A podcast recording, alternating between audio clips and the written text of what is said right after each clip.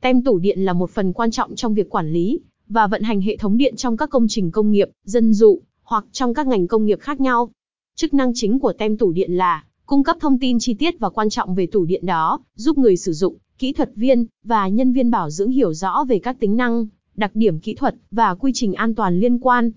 Trên tem tủ điện, thông tin thường bao gồm mô tả chi tiết về công suất, điện áp, dòng điện, loại tủ và các thông số kỹ thuật khác về các thành phần bên trong tủ. Ngoài ra, tem cũng chứa các hướng dẫn về cách sử dụng, bảo quản và thực hiện bảo dưỡng định kỳ. Điều này là quan trọng để đảm bảo rằng tủ điện hoạt động hiệu quả và an toàn. Tem tủ điện thường được làm bằng vật liệu chịu nhiệt độ và chống chịu môi trường khắc nghiệt. Các thông tin trên tem thường được in hoặc dập sâu để giữ chúng chống mài mòn và dễ đọc trong điều kiện môi trường khó khăn.